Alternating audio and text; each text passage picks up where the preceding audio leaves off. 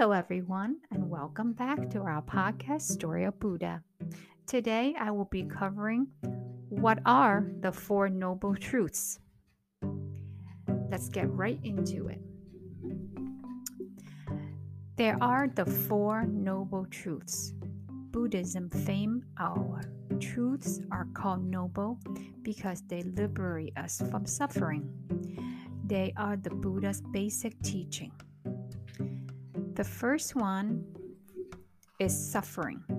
Life always involves suffering in obvious and subtitle forms. Even when things seem good, we always feel undercurrent of anxiety and uncertainty inside. The second one is the cause of suffering. The cause of suffering is craving and fundamental ignorance. We suffer because of our mistaken belief that we are a separate, independent, solid I.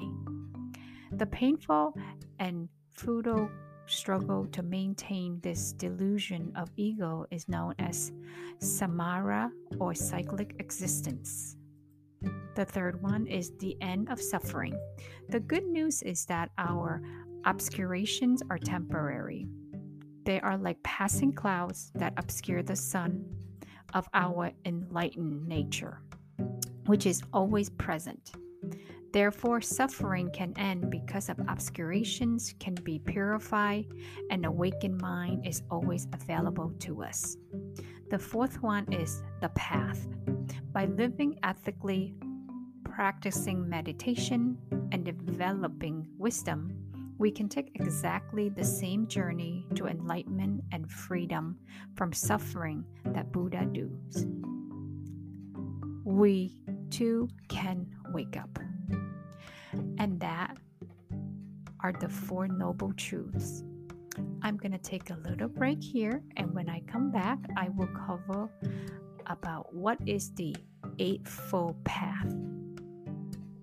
And we'll be right back.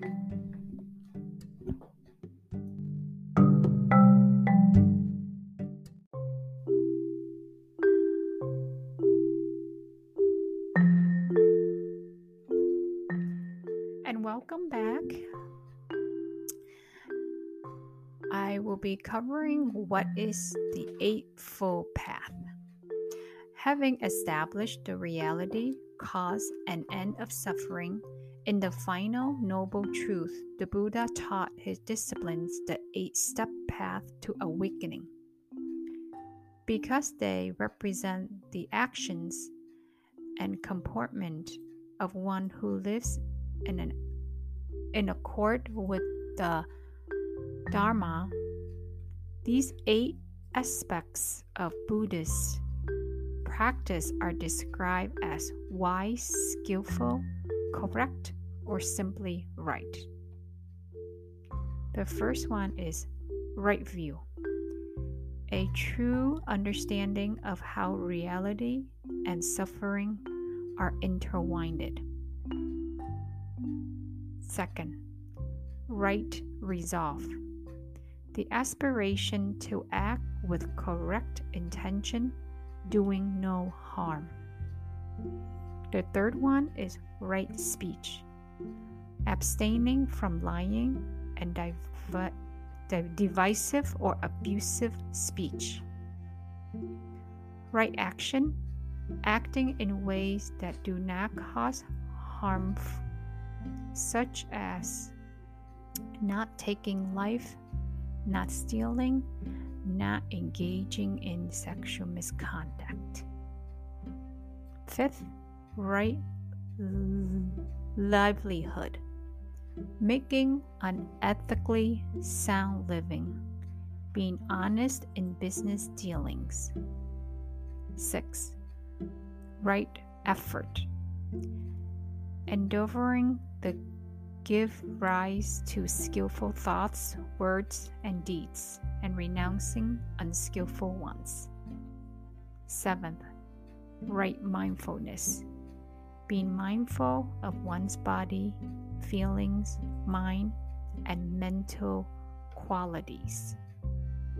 Eighth, right concentration, practicing skillful meditation informed by all of the preceding seven aspects.